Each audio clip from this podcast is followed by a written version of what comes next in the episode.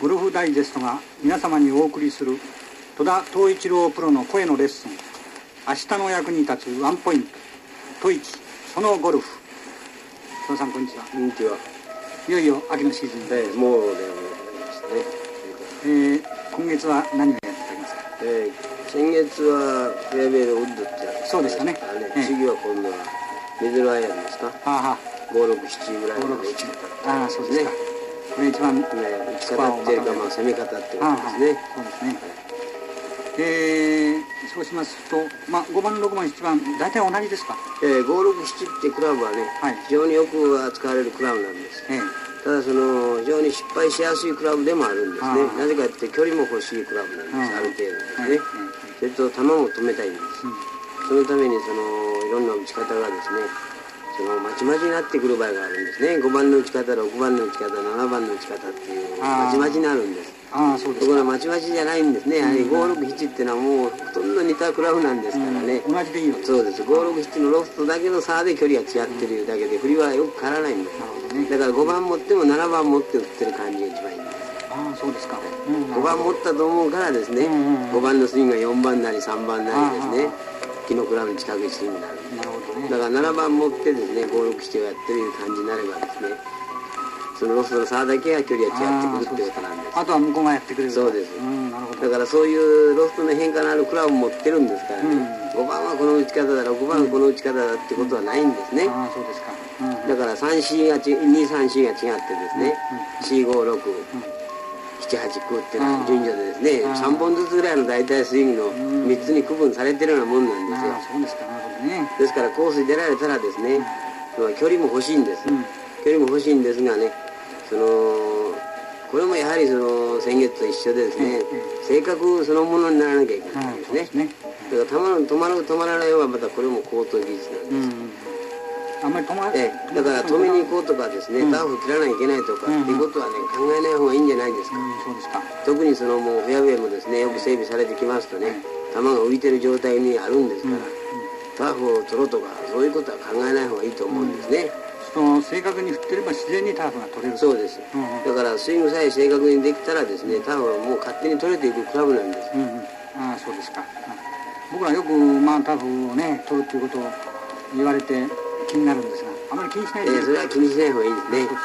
ええでこの場合球の位置っていうのはどうですか玉ねぎはね真ん中でいいんじゃないですかボーそうルですかええうんうんそれと少しね高い球を打ちたい場合には少しやはり真ん中の中心よりか左に持っ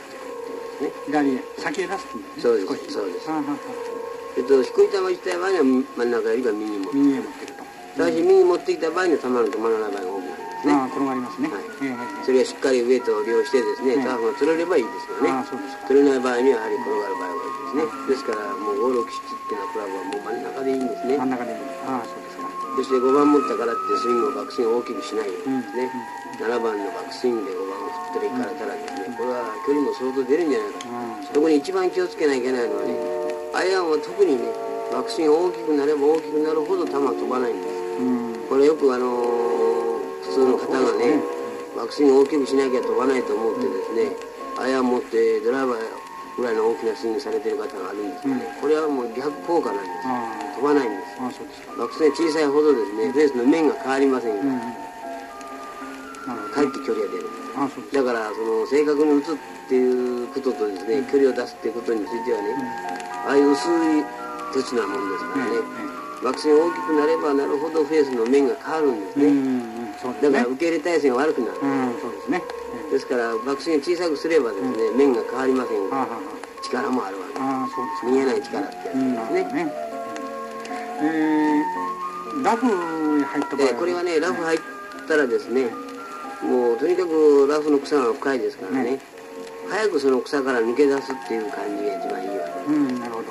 どだから卵とあげるっていうことけ、えーもう早く上げろってことですねですから7番だなと思っても8番持って打てってことなんですかえってその方が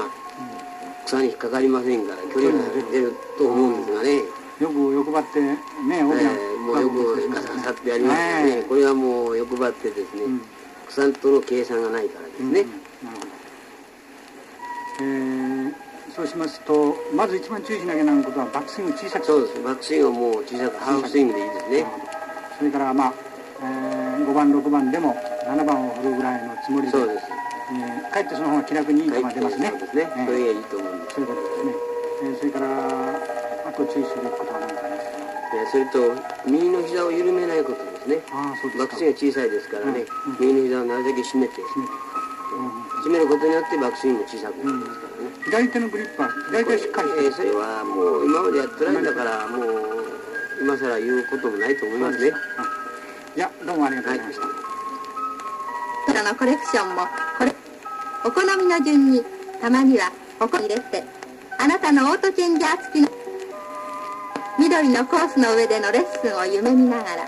手放しで30分から1時間連続演奏をお楽しみください松方のコレクションしますお父様のお留守にはお母様はピーク演奏でおかけください